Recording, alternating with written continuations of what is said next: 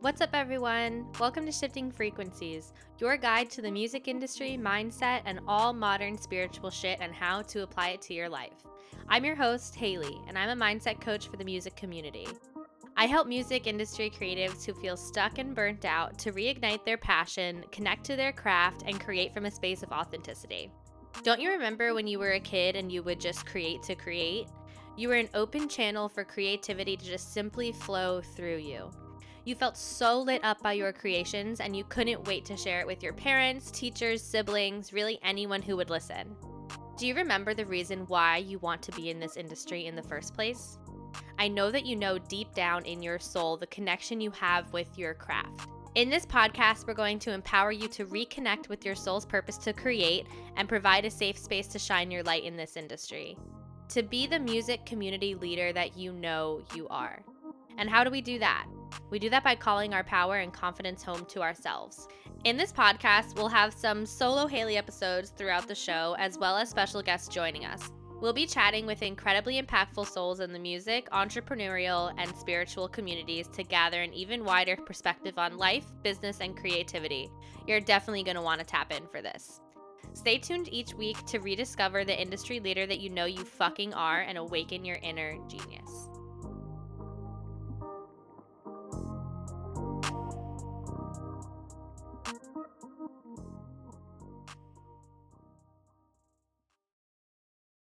Hey everybody, what's going on? I am so freaking excited to start this podcast and to be on this journey with you all. Um, I feel like, you know, we're all in this together. We're really doing it together. So thank you for tuning in um, to this very, very first episode. I know I said the last episode was the first episode because technically it was, but it's kind of a trailer. So yeah, as you heard from the intro, I'm Hailey.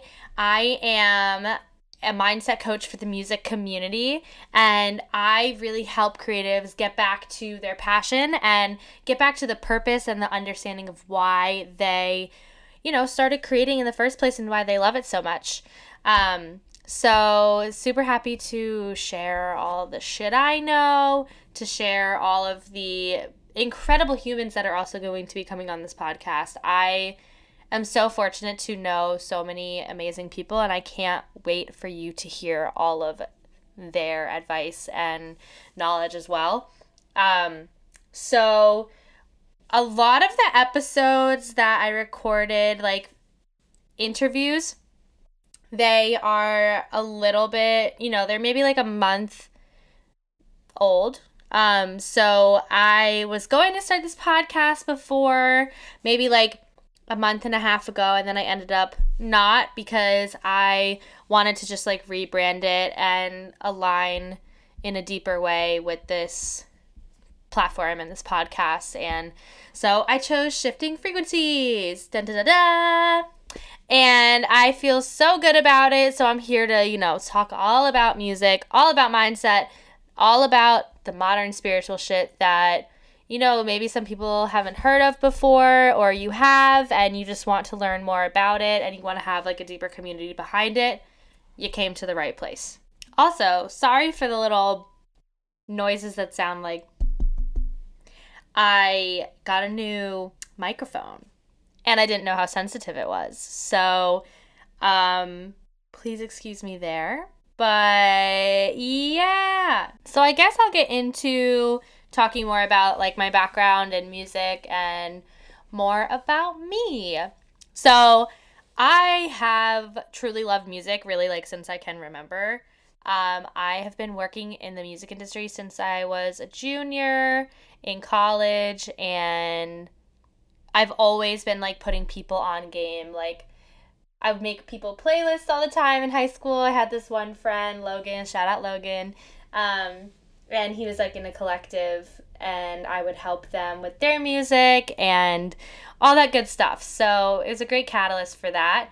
Um, but even as a baby, like, I was super difficult, and I literally, like, would not sleep.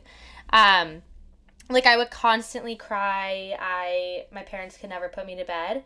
And the only thing that would get me to shut the fuck up was the song Fly by Sugar Ray. You know, I just want to fly. And it would come on M T V, and I would just fucking, like, shut up. And my parents would have to, like, D V R it and play it back and back just so they could get some sleep. My poor fucking parents. I don't know why y'all had more kids after me, but, like, thank God you did, you know, because I love my siblings. Um, I have two siblings. I have a younger brother and a younger sister, and um, my sister's also in music, so that's super fun. Um, and then my brother's killing it as a project manager at, like, a software company, I think. I don't know, it kind of goes over my head just a little bit.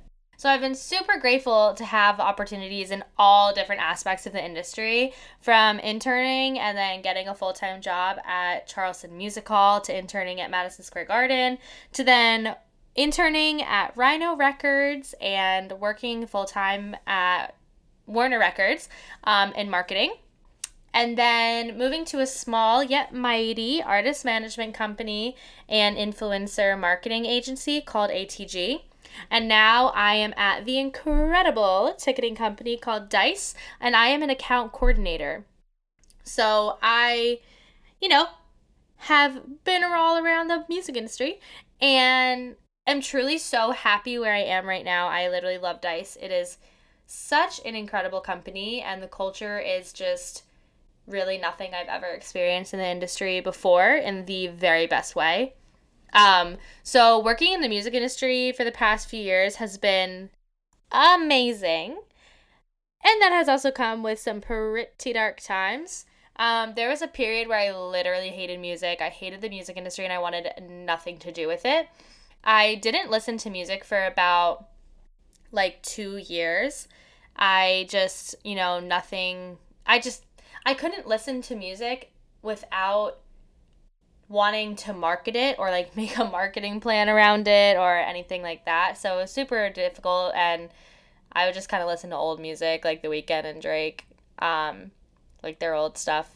But then my best friend Haskell passed away in a tragic car accident. Um, he and three other amazing people also passed away.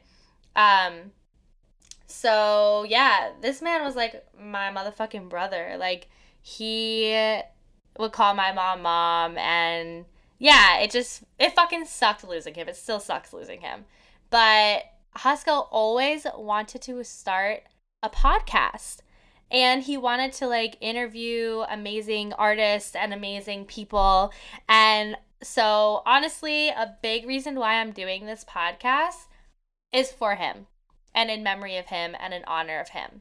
Shout out to you, bruv.